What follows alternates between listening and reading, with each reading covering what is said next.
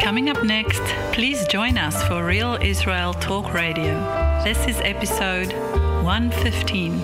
The next morning, very early in the morning, likely just before sunrise, we're going to see Yeshua brought before Pilate for his second interrogation. That's right, the next morning, that would be his second interrogation, according to John 18:28 and 19:15. Once again, welcome back to Real Israel Talk Radio. This is episode 115 and part 2, an analysis of Yeshua's Passion Week chronology from Passover to his crucifixion to his third-day resurrection. With this study, I hope to offer some plausible answers to the somewhat problematic timing and chronology of Yeshua's Passion Week, at least as it's called. Now, on my previous Real Israel Talk Radio podcast from last week, I presented a Part 1 analysis and overview of Yeshua's Passion Week chronology, dealing with his Passover to his crucifixion to his third-day resurrection. And with last week's episode, we learned that a comparison reading through all of the documented events produces a narrative that just does not flow real well. The text seems to appear rather disjointed, and in some cases, you can't even figure out what's going on. With today's program, episode number 115, and part 2 in this series, I am going to ask the question, is there a more correct or perhaps a better approach to the events timeline in the gospel records that might actually help us to solve most, if not all, of the concerns that 18 centuries of scholars have been grappling with no definitive answers? And my answer is absolutely yes. As I mentioned on the last program, in recent history, beginning in France in the early 1950s, Dr. Annie Jaubert, professor of Judaism and the Origins of Christianity at the University of Paris, which is also called the Sorbonne, she came on the scene. Mademoiselle Jaubert had studied at École Biblique, which is a world-renowned French school of biblical and archaeological research that also has its study center in Jerusalem. Professor Jaubert also wrote several books and contributed to many scholarly journals of the time. Now, way back then in the 1950s, following the discovery of the Dead Sea Scrolls at Qumran, in November of 1947, Professor Jaubert wrote a book that proved itself to be of wide-reaching interest among biblical scholars from all over the world. Her published book in the 1950s was titled The Date of the Last Supper, The Biblical Calendar, and Christian Theology. Her work brought down a number of old, outdated theories and sparked a lot of new discussions and debates from a lot of biblical researchers of her day. To this time, her book is still considered a scholarly resource for many present-day research papers on the chronology of Yeshua's final Passover week. In gleaning through some of the responses to the work of Mademoiselle Jaubert, it became clear to me that she had indeed stirred up the academic world. Her research into the date of the Last Supper and the chronology of Yeshua's final Passover week came with a lot of new and fresh approaches to solving most of the problems which have bothered biblical exegetes for about 18 centuries. In reading through one response to her work, it indicated that if the opinions presented should ever become generally accepted, then what Catholics and Protestants know as the traditional chronology of Yeshua's last Passover week would definitely have to be radically transformed. Largely, Professor Annie Jaubert brought solid solutions to the apparent contradictions and some discrepancies that really could never be solved. Now, today, this book is rather difficult to obtain. However, there still are a handful of them available for borrowing from a few of the world's Catholic universities and study centers. And in fact, you might even go to one of your local public libraries and ask them for the book to see if they can obtain it on a loan. Given this, I want to now focus our attention on Yeshua's Passion Week chronology from Passover to his crucifixion and to his third-day resurrection, and doing it through the research lens of Professor Dr. Annie Jaubert. And after I present her thoughts, I will then weigh in with my viewpoints. First, what I'm going to give you is a general reconstruction of the Passover week chronology of events as they were originally presented way back then in the 1950s. In her research, she said that Saturday evening before Passover is representative of the statement from John chapter 12, where it speaks about 6 days before the Passover. And then she goes on to say, Saturday evening was Yeshua's anointing at Bethany. Then Sunday is referenced by the term the next day in John chapter 12, verse 12. And in her research, she says that was the triumphal entry. And Yeshua then returned to Bethany that very evening. She goes on to say that Monday is represented by the statement, the following day, which is referenced in Mark chapter 11, verses 12 through 19. And on that Monday, she says, this is when Yeshua rebuked that fig tree. He also went on to weep over Jerusalem, and on that Monday, he did a cleansing of the temple. Then Dr. Jaubert says that Tuesday is referenced according to Mark chapter 11, verse 20. And that Tuesday was the preparation day for the Passover, according to Mark 14, verse 12, and Luke 22, verse 8. She goes on to say that Tuesday night is when Yeshua sat down with his disciples for a legal Passover according to the law of Moses, referenced in Mark chapter 14 and verse 17. Also, that Tuesday night is the night that Yehuda, or Judas, betrayed Yeshua in Mark 14:43. Then, while it is still Tuesday, but yet overnight on Tuesday, this is when Yeshua is brought into an inquisition before the high priest Annas, according to John 18, 19 through 23. And she says this is also when Yeshua was transferred over to Caiaphas in the book of John, chapter 18, verse 24. Furthermore, it is this same overnight on Tuesday when Peter's denials take place, according to John 18:25 and Matthew chapter 26. Then on Wednesday, after sunrise, the Judean officials of the high court, also called the Sanhedrin or the Jerusalem Council, that they began their trials of Yeshua, bringing in witnesses. This is all according to Mark chapter 14, verses 55 and following. She then said that Thursday, early morning, that is, before sunrise, Yeshua is brought before his first interview with Roman prefect Pontius Pilate. This according to Matthew chapter 27, verse 2.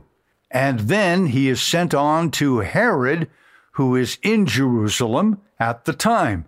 And this is according to Luke chapter 23, verses 6 through 12. Dr. Jaubert goes on to say that Thursday around mid-morning, the Judean Sanhedrin High Court does a condemnation and judgment on Yeshua, according to Mark chapter 15 and Matthew chapter 27.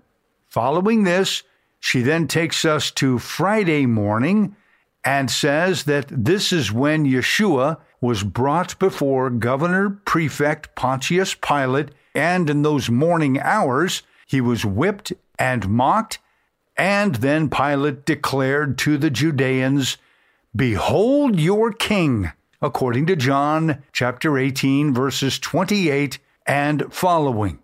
Then continuing on, Mademoiselle Jaubert says Friday morning is when Yeshua was strung up on that crucifixion tree between the hours of 9 a.m. and 3 p.m., which, of course, she calls Good Friday, like everyone else does in Catholic and Protestant circles. This according to John chapter 19, verses 30 and 31. Then, at about 3 o'clock in the afternoon on that Friday, that begins the count of 3 days and 3 nights, according to Matthew chapter 12, verse 40. Finally, the professor tells us that it was a Sunday morning resurrection that Yeshua had, and that the stone was already rolled away, according to John chapter 20, verse 1, when the women arrived at the tomb. Then, at that time, they discovered that the tomb was, in fact, empty, according to Matthew 28, 5 through 6. Then, in the Gospel record, it states that Mary, the women, the disciples in the upper room, all of them had visitations from Yeshua, including a couple of men walking along the road to Emmaus. And as you follow this chronology as it was given by Dr. Annie Jaubert, you will notice that there are a few major differences that she came up with back in the 1950s. Primarily that Yeshua was brought before Governor Pontius Pilate for 2 different interviews or 2 different interrogations. One on a Thursday morning, very early, and his second interview on Friday morning, just before his crucifixion. And also among her differences with the standard ideas that were circulating in her day, she says that Yeshua was transferred over to Herod on Thursday following his first interrogation with Pontius Pilate. Another difference between Dr. Jaubert's views and those of the Catholic and Protestant Church in the 1950s is that Yeshua's Last Supper or Passover was on a Tuesday night and not on a Thursday night, as it is quite common to believe in Catholic and Protestant circles even to this very day. Mademoiselle Jaubert was a novel thinker in these matters, and her ideas did in fact overturn a lot of older ideas that had been circulating in tradition down through the centuries. Now, with this aforementioned chronology that I've presented, I would now please ask you to permit me to weigh in with my viewpoints and what I would consider my carefully researched ideas based on the following sources: the Dead Sea Scrolls, Book or Scroll of Jubilees from the Qumran, also referred to as 4Q 216 through 4Q 224. Also, I consulted the first book of Enoch, beginning with chapter 72. Of course, I also read through the entire work of Professor Annie Jaubert, The Date of the Last Supper, published by the Catholic Society of St. Paul in New York. I also read through the entire work of The Mystery of the Last Supper, written by Colin J. Humphreys and published by Cambridge University Press. Also, there's the work of Gilbertian Theory by Stefan Sonner, published by Brill Publishing in the Netherlands. Then I also consulted The Chronology of the Passover Week by James Walter, published in the Journal of Biblical Literature back in 1958. And then, of course, I could not be without the Second Temple Commonwealth New Covenant Gospel narratives, precisely as they are written in Greek and translated into English through the New King James Version of the Bible. Of course, we know the writers of those narratives to be Matthew, Mark, Luke, and John. And finally, I might add, I didn't just try to rely on my own wisdom or anyone else's wisdom. I did a lot of praying and seeking of the truth of the matter from Yehovah's Ruach HaKodesh, that is, the Spirit of the Holy One. Without Yehovah's Spirit and without prayerful and direct guidance, and I believe His inspiration, I don't think I would have anything to share with you, nor would I have anything of any substance to offer you. So all of these came to be my resources for what I am going to be sharing with you regarding Yeshua's Passion Week chronology, from Passover to the crucifixion to His third-day resurrection. So for now, I will take us into 27 points or events that I gleaned out of the gospel narratives. And of those 27 events, I'll begin with the fourth day of the week, or what we call Wednesday, immediately preceding Yeshua's final Passover week.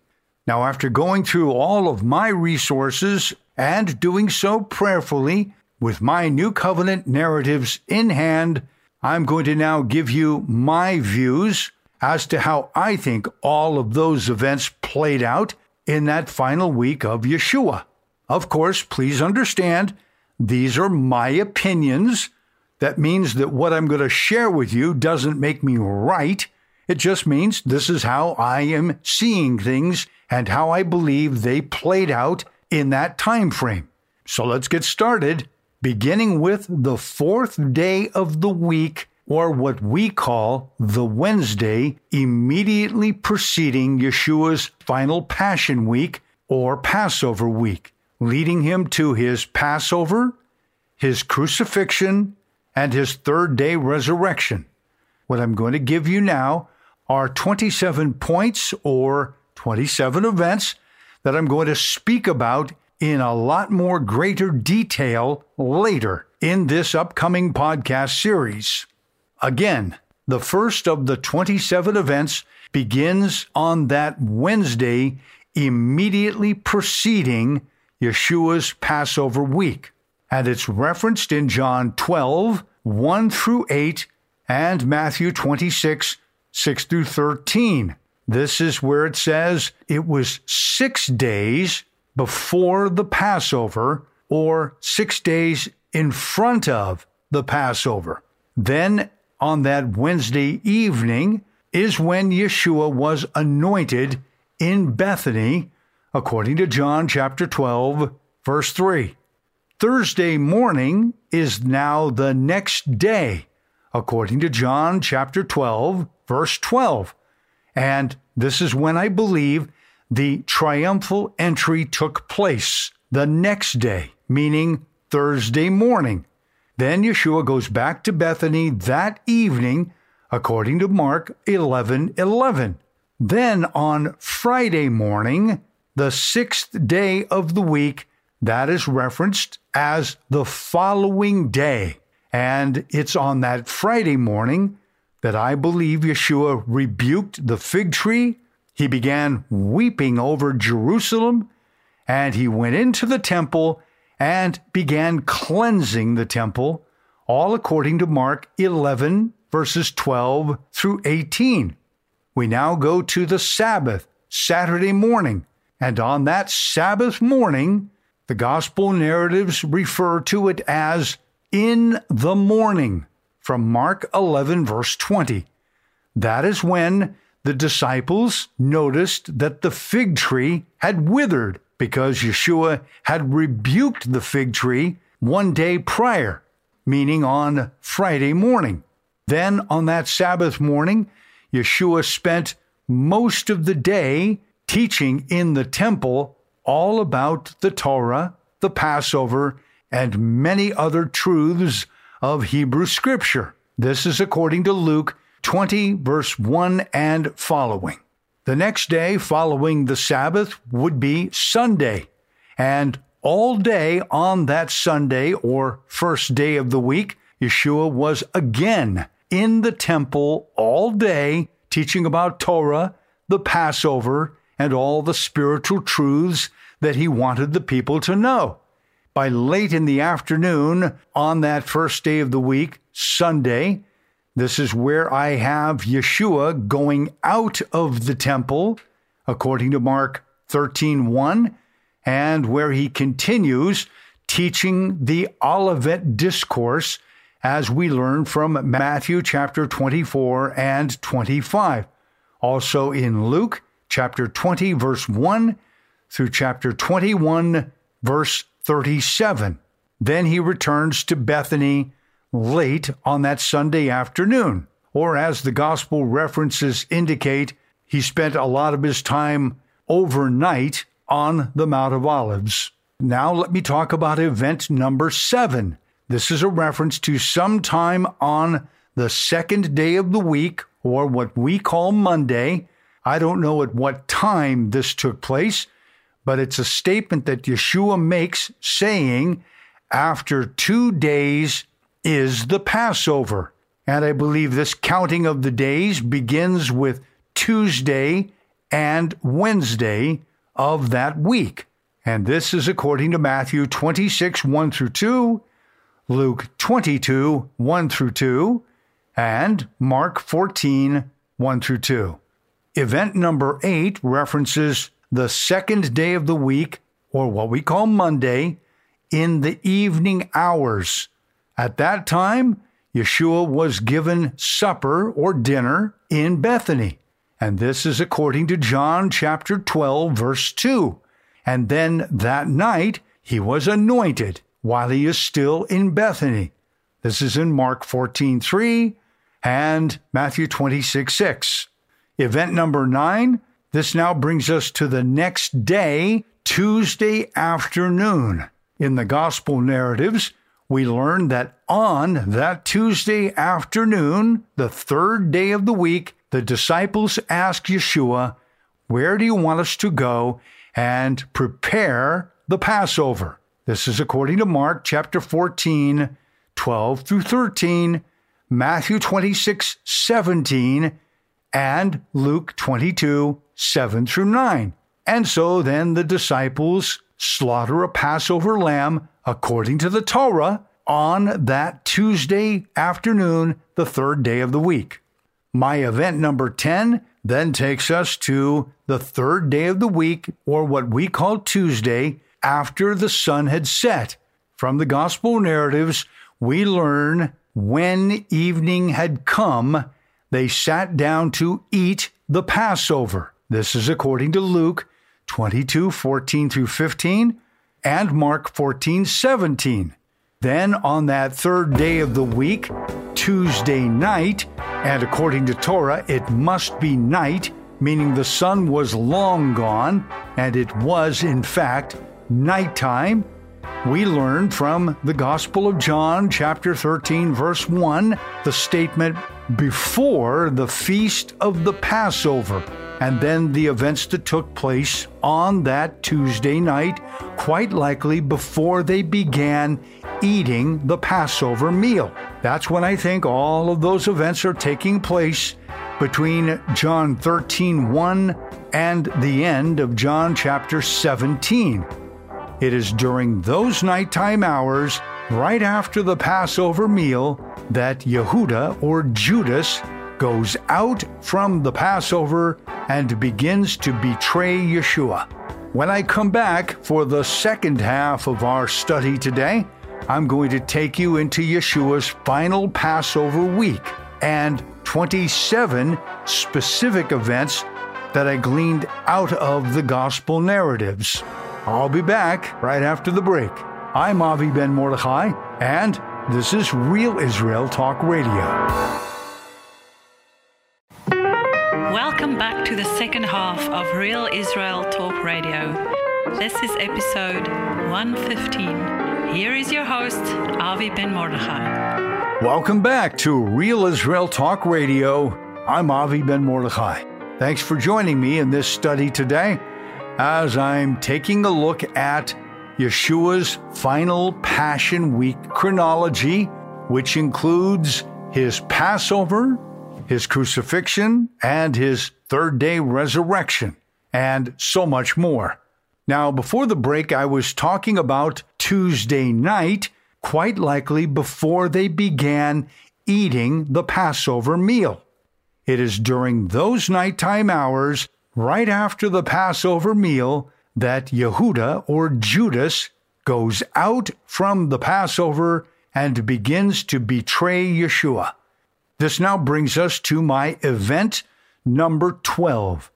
This is Tuesday overnight. This is when we see Yeshua's arrest in the garden, according to John chapter 18.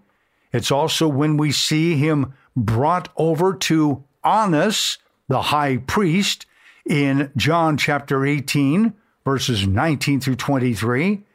And furthermore, this is when Peter's denials are taking place, according to John 18, 25 through 27, and Matthew 26, 69 through 75.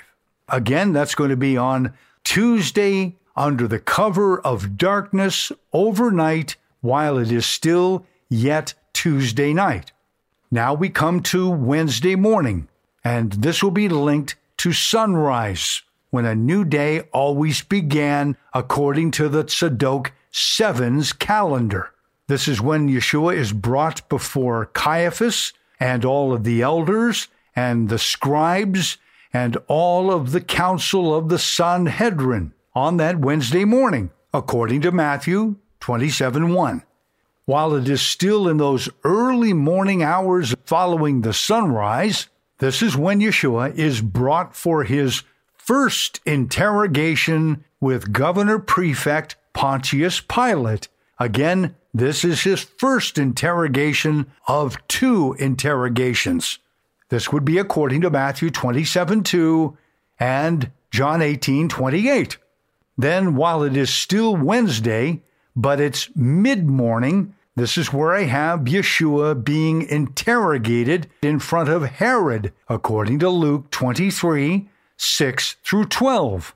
Nonetheless, it is still all day on that fourth day of the week, Wednesday, when the Sanhedrin Council hearings are taking place.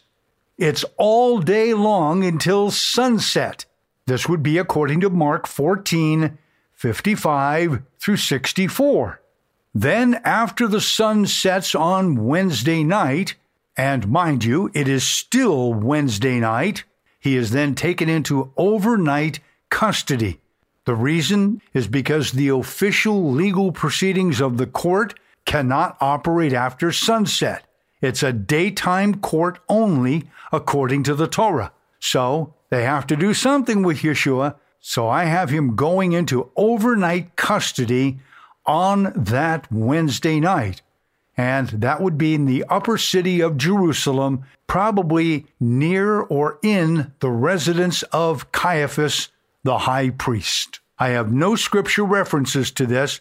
It's pure circumstantial evidence based on what happened the next morning, very early in the morning, likely just before sunrise. We're going to see Yeshua brought before Pilate for his second interrogation. That's right. The next morning, that would be his second interrogation with Governor Pontius Pilate, according to John 18:28 and John 19:15.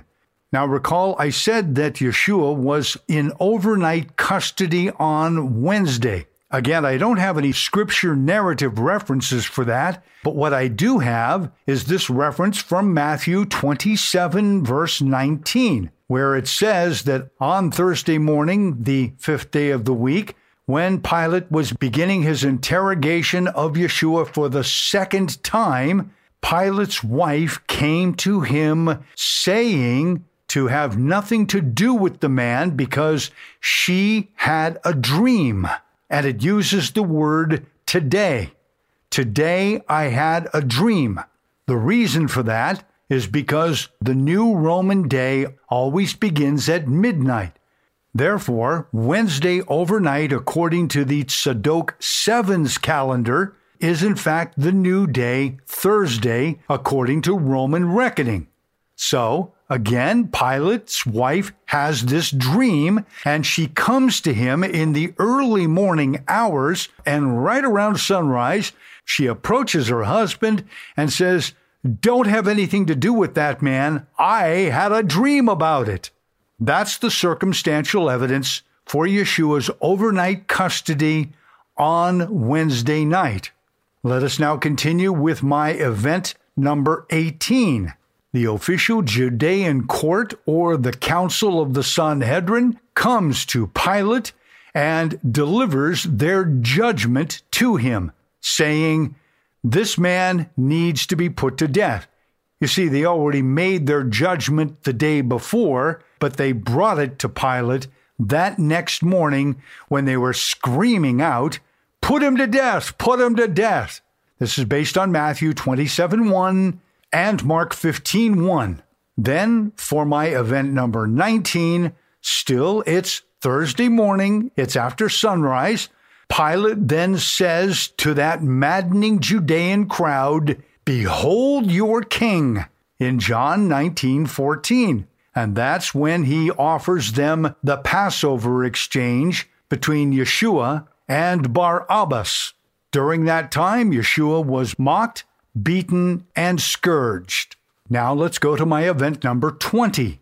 It is Thursday morning on all the calendars, the Roman calendar, the Judean calendar, and the Tzadok 7's calendar. The time is the third hour of the morning, or about 9 o'clock. Yeshua is brought out for crucifixion, and he is hung up on the tree, and he stays there on that tree from 9 until about 3 o'clock in the afternoon. This is going to be according to Luke 23:54 and John 19:30-31. Still, while it is yet Thursday, at about 3 o'clock in the afternoon, we see from the gospel narrative that Yeshua dies. His body is then taken down from the tree by Joseph of Arimathea, and that's in John 19:31. Now let's go to my event number 22. This is Thursday late in the day, but yet still before sunset.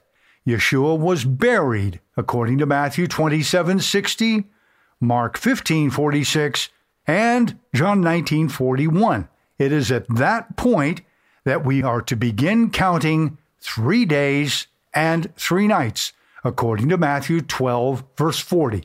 Now let's go to my event number 23, and it will be all day on Friday.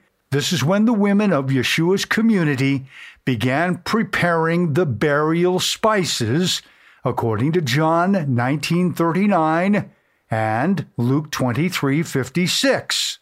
At sunset on Friday night, according to the Judean calendar, their Sabbath would begin. Now, my event 24. On Shabbat morning, after sunrise, when the new day would begin, everyone from Yeshua's community rest for the Sabbath according to the commandment of the Torah.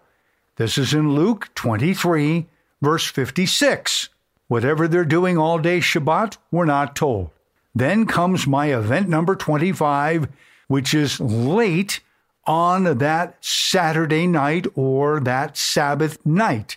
Based on the evidence that I can see from the narratives, it is around midnight when Yeshua's third-day resurrection takes place. The question is, which midnight?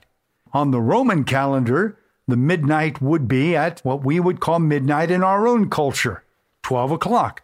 But for the Jewish culture of the time, midnight was midnight, meaning the middle of the second watch of the night. anywhere around 10 o'clock to about 2 o'clock late that night. While it is still Shabbat or Saturday night, not Saturday morning, but Saturday night or the Sabbath night, and it's still very dark, as we would understand from the Hebrew word shachar, which really in Hebrew means black or very dark, because it was about shachar, or early morning, as the gospel narrative tells us. That's going to be right around the time of what we would call, in our culture, first light or daybreak. That's the first early morning reddish streaks of light, because it's still very dark. So I would say that this was sometime around 4:30 in the morning. The women come to anoint Yeshua's body with the spices that they had prepared from the day before, on Friday. This is according to Mark 16:1 and John 19:40. And then finally, my event number 27. This is about when the sun rises at about 6 o'clock. This is when Yeshua's appearances begin. He first appears to Miriam or Mary. He appears to the women. He then goes to the upper room and shows himself to the disciples. And then sometime on that first day of the week, that Sunday, he appears to these two men walking on the road to Emmaus. Now, I will have details on all of this in upcoming episodes of this podcast series. This is just the general structure and outline of the events that took place during that week. But nonetheless, these are what I would consider my 27 points addressing Yeshua's last week chronology, leading from Passover to his crucifixion, and then on to his third-day resurrection, revealing what I think might otherwise explain the chronological confusions that we often read about in those narratives. Admittedly, however, I cannot, nor will I even dare say that my chronology is precise, or it's flawless, or it's accurate, because it's not. I don't know if it is or it isn't. This is just how I'm seeing things being played out, and I'm comfortable with saying that. Again, all of this is simply based on what I understand now. So for the time being, the itemized list of events that I have presented them to you is information that makes reasonably good sense to me. However, before I step into addressing each of these 27 points of my itemized events list, I want us to understand the epoch of the times and the context to which Yeshua lived and ministered. So when we come back on the next podcast, I'm going to explain the structure of the two different calendars that were going on at that time. They were right next to each other. Both calendars were within 2 days of each other in that particular year, which I will also address later on. So we're going to talk about all of these things, beginning with next week's podcast in this series on Yeshua's last week Passover chronology. Now, coming up in this series, beginning with next week's episode 116 and part 3, I'm going to be addressing a number of other related issues to this chronology of Yeshua. The traditional Jewish calendar in Yeshua's day was an official calendar of Jerusalem, for lack of a better term, and that calendar was determined based on the testimony of two witnesses who were summoned to appear before the Jewish religious high court to give eyewitness testimony of the arrival of the new month. The declaration of each new moon was always announced by the Jewish council or the Jewish Sanhedrin, also called the religious high court of the land, and they would receive testimony of the status of the moon based on the testimony of those two witnesses, that they had called to the court. Immediately after hearing their testimony, if their testimony agreed, then the high court declared a new moon for the whole nation, and the first day would have been referred to as Rosh Chodesh, that is, the beginning of the months, as it is written in Exodus 12, verses 1 through 2. Now Yeshua and his followers did not participate in that paradigm. They had a different calendar, and we'll be talking about this on the next podcast. Also, I'm going to be dealing with a definition of the Judean periods of day and night. According to Jewish daytime reckoning, 0900 hours, or 9 o'clock, is called the third hour. 1200 hours, or noon, is the sixth hour. 1500 hours, or 3 o'clock, is the ninth hour. And then, following an end-of-day sunset at about 1800 hours on the 24-hour clock, or what was called the 12th hour of the day, all daytime reckoning then shifted to nighttime reckoning, which involved 3 different watches of the night. That was based on biblical Judaism. But during the Roman occupation of all Judea in the days of Yeshua, they were not operating on a 3-watch system during the night.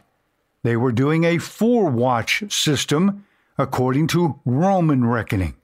And I'll be talking a little bit more about this on the next podcast. I'll also be addressing the official Judean calendar. That calendar contained 2 day-part mixtures. One was a mixture of day and night, and the other was a mixture of light and dark. When the orb of the sun would rise to its zenith and pass through the midpoint of the day, and in English we would call this midday or afternoon, this would be understood as a solar noon, and this is when the sun begins descending into the west until it finally disappears below the western horizon in what we would call sunset. But there was a very specific term in biblical Hebrew to define the concept of sunset. We'll get into that on the next podcast. However, this idea of the mixture of 2 day parts is sometimes written in Hebrew as uva'erev be'erev, from the verb la'rov, to blend or to mix. And in this case, to blend or to mix 2 evenings. And this was always a special time of the day. And we'll talk about this on the next podcast, because it plays into the understanding of the Passover concept in between the evenings, which is often translated from the Hebrew term ben ha'arbaim, meaning the idea of twilight. And on the next podcast, I will also be addressing the idea of daylight hours and nighttime watches according to the Gospel narratives. You see, when reading through the Gospel narratives, it is important to pay attention to the reckoning of the day hours and the night watches to determine whether the given interval was either according to Roman or Jewish reckoning. They would talk about it, but they did not necessarily live by that reckoning. And so on the next podcast, I'll deal with this idea of the crowing of the rooster. It might surprise you to note that this actually is a Roman 4th watch of the night. It was a Roman idea, not a Jewish idea in the specific sense of the word. And this Roman 4th watch of the night was from 0300 hours to 0600 hours. This is for those of you that are used to understanding military time.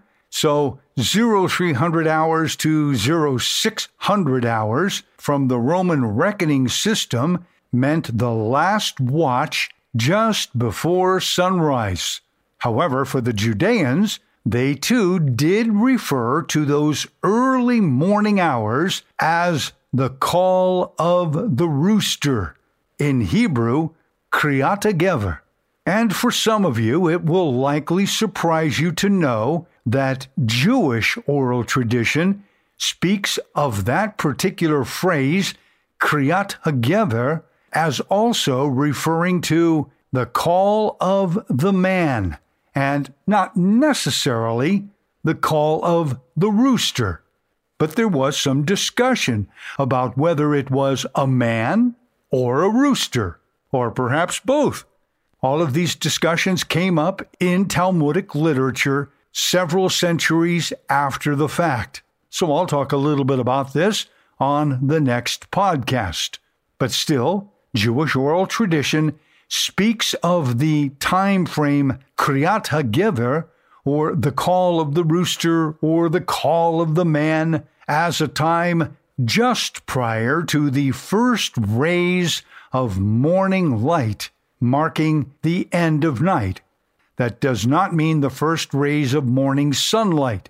No, this is a time frame that is referred to in Hebrew as shachar. It's still very dark, but as you look out on the eastern horizon, there'll be these early morning reddish streaks of light, and we would understand that as first light or daybreak, or even the concept of dawn. And also next week, as time permits, I'll be dealing with some features of the official versus the unofficial calendars of the Second Temple period of Judaism. You see, for the Judeans and the Pharisees in Yeshua's time, a day was always reckoned from sunset to sunset, whereas for the Qumran solar community and their calendar cycle of sevens, a day was always reckoned from sunrise to sunrise. So during the Second Temple Commonwealth period, or what is called the Second Temple period, it was generally accepted that sunset should always signify the end of one day and the beginning of a new day. This is referred to as sunset to sunset reckoning, and was based on a Pharisaic interpretation of the Hebrew word echad, which can mean one or first in a sequence, depending on context.